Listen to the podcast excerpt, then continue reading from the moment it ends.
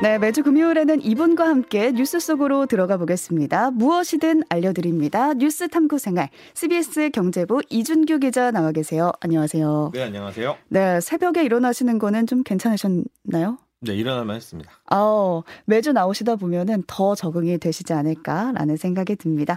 오늘 첫 시간이라서 어떤 코너인지 좀 간단하게 소개를 해주셨으면 좋겠어요.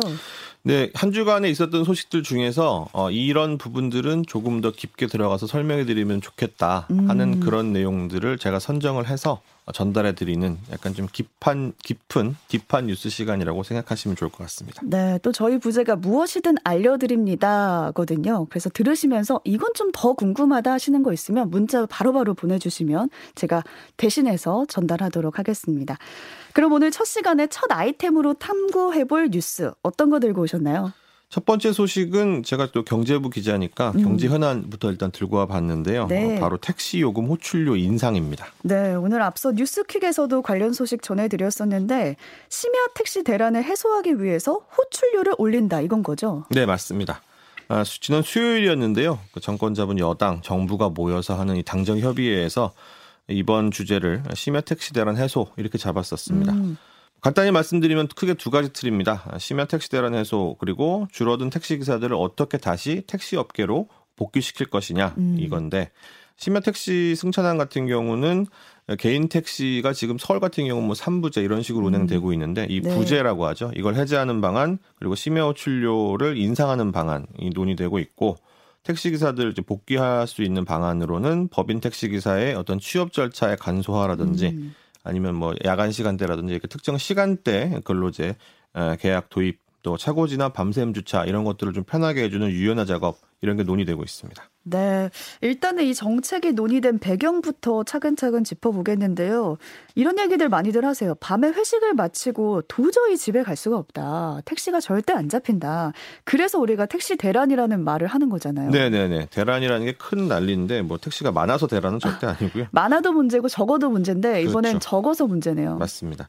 저희 취재 기자가 그렇지 않아도 이 당정 협의 후에 이제 거리 상황이 어떤지 종로구에 한번 밤에 나가봤었는데 음. 거기서 만난 한 50대 시민 한 분이 택시 부르려다가 못 잡은 일이 한두 번이 아니다. 그래서 아예 그냥 적당히 먹고 음. 그냥 전철 타고 집에 간다. 뭐 이렇게 또 말씀을 하시더군요. 길게 노는 걸 차라리 포기하고 막차 끊기기 전에 그냥 대중교통 타고 집에 간다 이런 말인 거죠. 그렇죠. 음, 그런데 이제 이게 단순하게 이제 우리가 말로 하는 체감 정도가 아니라 실제 숫자로도 나타났는데요. 음. 당정협의에서 이제 국토교통부 엄영소 어, 제2차관이 밝히기를 전국의 법인 택시 기사가 10만 2천 명 정도 있었는데 코로나19 사태 이후에 2만 9천 명 정도가 배달이나 택배 시장으로 이직을 했다고 합니다. 10만에서 2만 명이 이직을 했다고 3만 명 가까운 네. 사람들이죠. 예.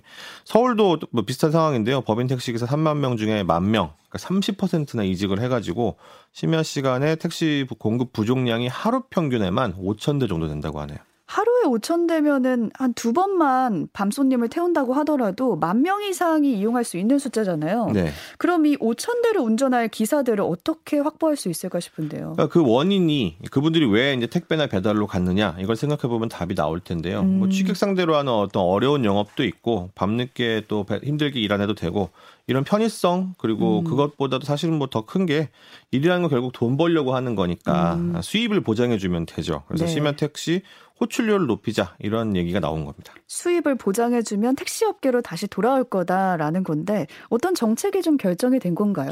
아직 결정된 거는 아니고요. 다음 주 월요일인 3일에 이제 고위 당정 협의를 거쳐서 4일에 국토교통부가 발표를 할 예정입니다. 음. 그 중에서 유력하게 논의되는 방안은 호출료를 5천 원까지 이제 올리는 건데 카카오티 써보신 분들 아시겠지만 뭐 일반 호출이 있고 블루 같은 뭐 돈을 좀 더 주고 빠르게 음. 부르는 서비스가 있지 않습니까? 네.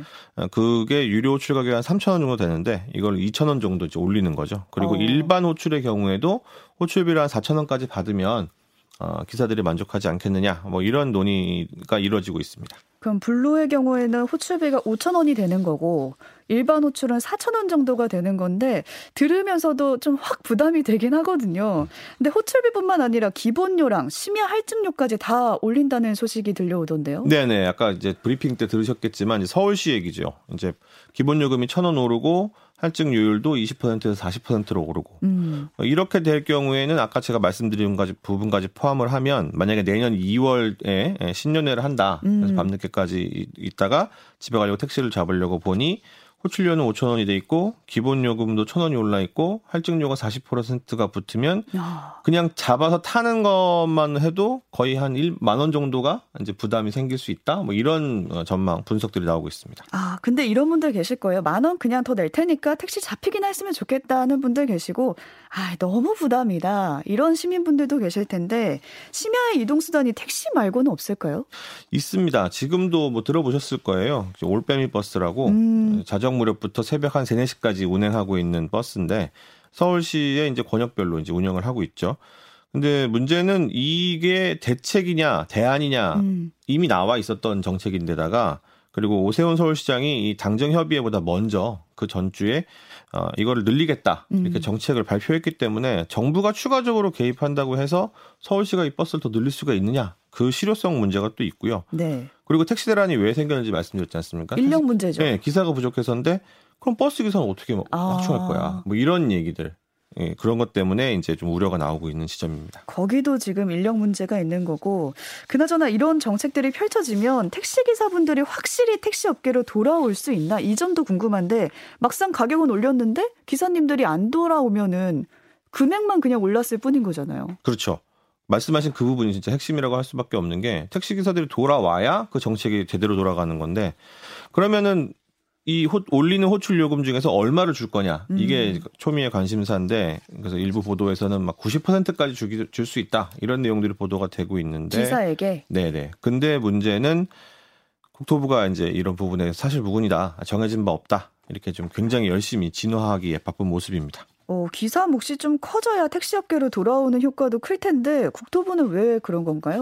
이게 카카오티나 뭐 우티 같은 가맹 플랫폼 생각이 다르죠. 기사 몫을 늘리고 싶은 마음보다는 가맹들은 자기 몫을 좀 늘리고 싶어 할 테고. 음. 그래서 그쪽 얘기를 들어보니 아, 무슨 5천 원이야. 만 원 정도는 올려야지 이게 되지. 이런 식으로 이제 기존 방식을 고수하려고 하고 있는 모습이다 보니까 어, 이 논란들 그다음에 어떤 협상하는 이런 내용들 이거 중재하는 게 또 이제 정부지 않습니까? 네. 그래서 이런 기사 하나 하나에 민감할 수밖에 없는 거죠. 네. 근데 또 비판의 지점이 또 있습니다. 앵커께서 그 타다 기억하시죠? 네, 타다가 금지되기 전까지는 다들 많이들 타셨을 거예요. 근데 이게 금지된 지 한 2년이 넘지 않았나요? 네, 맞습니다. 이게 2020년 3월에 통과됐으니까 2년 반 됐는데요. 타다라는 게 이제 앱으로 어 운전 기사 그리고 승합차 이걸 같이 빌려서 하는 어 이용은 택시처럼 하지만 사실은 택시랑은 조금 다른 어떤 법의 이제 어떤 약한 부분들을 이제 그쵸. 공략을 한 그러다 보니까 이제 이게 택시 일자리를 뺏는 굉장히 나쁜 어, 변종 음. 영업이다, 불법 영업이다 이런 이런 비판이 있었고 네. 반대로 아니다 지금도 승차난이 있는데 그거 해소하면서 또 고품질 서비스까지 제공하지 않냐 이런 혁신이다 이렇게 음. 찬반이 있었는데 결국은 여야 의원들이 이 택시업계 표 이거 생각하다 보니까 어, 결국 금지법 이제 가결이 된 건데요. 그러니까 이제 검찰도 나서 가지고 타다가 여객 자동차 운수법 운수 운수사업법상에 금지돼 있는 불법 음. 콜택시다 이러면서 기소를 했어요. 렌터카로 영업을 했다는 거죠. 맞습니다. 그러니까 렌터카를 영업하는데 자기가 운전하는 게 아니라 운전 기사까지 음. 빌리는. 근데 이게 그렇게 해서 이제 재판이 벌어졌는데 또 어제 2심까지 갔었는데 네. 전현직 경영진 1심도 무죄, 2심도 무죄. 음. 그러다 보니까 이게 합법이다라는 내용이 돼버린 거죠.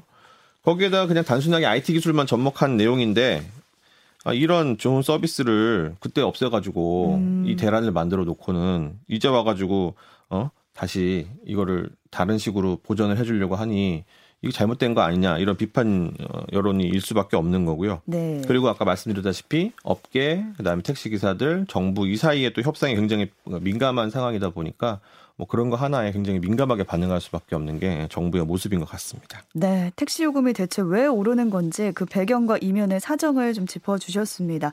다음 주에 택시 대란 대책 관련해서 결론이 나오면 관련 소식 다시 전해드리도록 하겠습니다. 두 번째로 가볼게요. 엠바고라고 꼽아오셨네요. 네, 영어식 표현인데 네. 음, 특정 시점까지 보도를 제한하는 조치 이걸 엠바고라고 합니다. 예를 들어서 엠바고가 30일 오전 11시다. 그럼 오늘 11시까지는 아무 내용을 보도 못하고 음. 미리 준비하고 있다가 11시가 되는 순간 기사가 쫙 퍼지는 거죠. 네, 요즘 근데 이 엠바고가 깨져서 문제가 된 일들이 뉴스로 나오곤 하는데 이 엠바고 보도 유예가 왜 필요한 건가요? 크게는 두 가지 사안입니다. 이제 내용이 복잡하고 굉장히 길어서 어 기사로 소화하기까지 시간이 필요한 것들 음. 예산안이라든지 이런 거는 양이 이제 뭐 방대하죠 수십 페이지 수백 페이지 달하기 때문에 이런 거는 쓰세요라고 자료를 줘도 음. 그때부터 하루 이틀이 걸려서 그런 부분들이 이제 좀 어, 보도의 어떤 질을 높이기 위한 그래서 취재진들 사이에 원래는 약속을 맺는 건데 그런 부분들을 또 활용해서 정부에서나 공공기관에서는 어떤 안보상의 문제, 뭐 경제상의 문제 이런 국익들 보호하기 위해서 특정 시점까지만 좀 써주지 말아주십시오라고 하면서 음. 자료를 주는 경우가 있죠. 이 두 가지 경우가 해당합니다. 근데 이번에 이 엠바고가 깨져서 문제가 된 사건들도 있었거든요. 그 사건 좀 설명해 주실까요? 네, 국회 국방위원회 위원이죠. 이제 민주당 안규백 의원께서 페이스북을 통해서 한미일 3국 해군 연합훈련 일정을 공개를 했는데 이제 그저께 공개를 하셨는데 음. 이게 어제까지 있었던 한미 연합 해상훈련 다음에 이어서 오늘부터 이제 이런 일어나는 일이거든요. 그래서 이제 보도 시점을 정해놓고 국방부에 자료를 배포했었는데 임의로 이거를 내용을 공개한 겁니다. 아, 이걸 자기 페이스북에 올린 거잖아요. 네, 맞습니다. 근데 이게 국방부에서는 중요 군사훈련이니까 안보상의 이유로 출입 기자단에게 엠바고로 알려준 건데 이걸 안규백 의원이 공개하면서 기자가 아닌 국회의원이 엠바고를 파기한 거네요. 그러니까 이게 좀 애매하죠. 이제 안 의원은 국회의원이지 않습니까? 네. 근데 엠바고가 파기가 됐는지 안 됐는지 이 여부는 사실 이제 기사 그다음에 뭐 뉴스 이런 보도를 통해서 결정되는 거라서 이게 엠바고를 깼다고 보기도 애매한데 음. 그렇다고 또 내용상 엠바고가 깨지 않았냐 뭐 내용이 공개됐기 때문에 또 깨진 거라서 좀 애매한 논란이 될 수밖에 없는 지점입니다. 참 뭐라고 좀 판단하기가 어려운 것 같은데 이렇게 해도 되는 건가요? 문제되는 지점이 없을까요?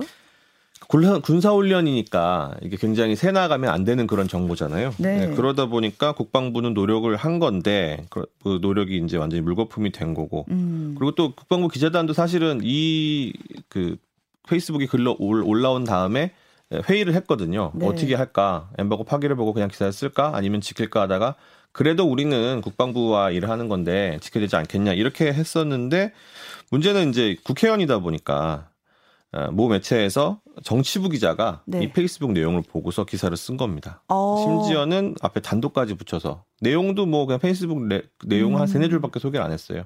그렇게 하다 보니까 허탈해진 거죠. 기자단도 국방부도. 아, 안규백 의원이 깬 엠바고를 언론이 또 그걸 보고 또다시 보도하는 일이 벌어진 건데 그냥 단독 욕심에 상의를 안 해보고 그냥 바로 보도해버린 거네요. 그렇다고 봐야 될 것 같습니다. 그러니까 이게 자기 또 국방부 이제 출입 기자가 있을 텐데 음. 확인해 보면 간단할 문제인데 굉장히 급하게 서너 줄밖에 안 썼다는 건 급하게 쓴 거죠. 속보 같은 느낌으로 앞에 또 단독까지 달아서 썼다 보니까 이 또 언론과 그다음에 그 정부를 비판하고 싶어하는 야당 의원 이 어떤 뜻이 맞았다고 해야 될까요? 뭐 음. 뭐 그런 것 같습니다. 네, 안 의원이 공개한 내용부터 좀 살펴보겠습니다. 미리 공개할 만한 내용이었는지 좀 설명을 해주실까요? 네, 뭐 지적 자체는 뭐 일리가 있긴 있습니다. 그러니까 그 동해안에서 한미 일이 함께 훈련을 한다. 한미 음. 훈련 이후에 일본군까지 이제 온다라고 하는 내용이었는데 근데 이게 동해라는 곳이 이제 문제가 되는 부분이 독도 영유권 분쟁을 일본하고 하고 있는 지점 아닙니까? 네. 그래서 독도에서 훈련 지점이 150km밖에 떨어져 있지 않다. 음. 이런 곳에서 일본 자위대 함정이 오는 게 말이 되냐? 음. 평화를 위해서야 당연히 뭐 협력할 수 있겠지만 최근 몇 년 사이에 뭐 초계기 갈등도 있었고, 근데 반도체 소부장이라고 하죠. 소재 부품 장비 수출 갈등 거기다가 잊을만 하면 독도 관련해서 독도가 자기네 땅이라고 주장을 하는 나라인데 음. 바로 그 사람들의 자위대를 평화헌법도 이제 개헌을 해가지고 침략 전쟁도 가능하려고 하는 그런 나라의 군대를 데리고 와서 그 문제의 장소에서 훈련하는 게 맞냐? 음. 윤석열 정부 안보관이 심각하다. 그리고 뭐 지금 최근 뭐 미국에서 48초 회동 비서고 논란 이런 부분까지 불거졌는데 일본까지 불러와서 이럴 필요가 있느냐 이러면서 음. 이제 외교적인 부분에 큰 하자가 있다 이런 지적을 한 겁니다. 네, 정권에 좀 따끔한 소리를 해보고 싶었던 건데 그 소리를 하다가 국가 안보를 위한 엠바고를 깨버렸습니다. 어, 좀 생각해볼 부분이 아닌가 싶고요. 마지막에 언급해주신 부분에 윤석열 대통령의 비속어 논란이 있었는데 이게 또 안 짚어볼 수가 없거든요. 이게 일주일이나 지났는데 아직도 논란이 되고 있어요. 맞습니다. 뭐 일주일이나 지났는데 뭐 그렇다고 해서 제가 뭐 이 부분에 대해서 뭐 음성학이나 이런 공학 전문가는 아니니까 음. 이게 뭐 뒷부분이 바이든이냐 아니면 뭐 날리면이냐 심지어 뭐 말리면이냐 이런 분들도 계신데 네. 그거를 말씀드리긴 적절하지 않은 것 같고요. 뭐 짧게 뭐 설명을 드리자면은 이 논란 자체를 키우는 게 맞느냐 이걸 보시면 될 것 같습니다. 어, 어떤 부분을 좀 더 알아야 될까요? 팩트 가 무엇이냐가 사실 가장 중요한데요. 그러니까 음. 가장 아쉬웠던 부분은 대통령실 여권의 대응이 좀 명확했으면 했는데 그러지 어. 못했다. 미국 현지에서는 김은혜 홍보수석이 어 이게 미국 의회를 말한 게 아니고 우리나라 야당을 공- 얘기한 거다라고 음. 했었는데 그 이후에 계속 해명이 바뀌었죠. 네. 예. 비속어 썼는지 안 썼는지 모르겠다. 심지어 어제는 김대기 비서실장이 아, 대통령 본인도 기억이 잘 안 난다고 하시더라. 음. 이제 근데 가장 그 사실에 가까운 사람은 대통령 본인이지 않습니까? 그쵸. 그럼 본인이 제가 이런 말을 했으니 이건 이렇게 정리하시고 넘어가시자라고 하면 되는데 진상을 뭐 좀 밝혀야 된다. 음. 본인이 한 말을 다른 사람에게 진상을 밝혀달라고 하는 이런 부분들 그러다 보니까 또 정치권에서는 이런 거, 뭐 어떤 여야의 핑퐁이라고 할까요? 이런 내용들을 받아서 막 확대시키고 서로 상대방에 대해서 이제 비난하고 음. 갈등을 증폭시키는 이런 역 어, 어, 뭐지 사건들을 많이 일으키기 때문에 네. 과연 이게 우리나라의 국익에 그만큼 될 만큼 중요한 사안인가에 대해서 다시 한번 좀 생각하시고 접근하시면 어떨까 하는 그런 아쉬움이 남는 사건이었습니다. 네, 국민들도 이제 이 얘기 좀 그만하고 싶을 것 같은데 아무쪼록 이 비속어 논란 다음 주에는 좀 사그라졌으면 좋겠다라는 기대를 해보면서 오늘 여기까지 살펴보겠습니다. 뉴스 탐구 생활 CBS 이준규 기자와 함께했습니다. 고맙습니다. 네, 감사합니다.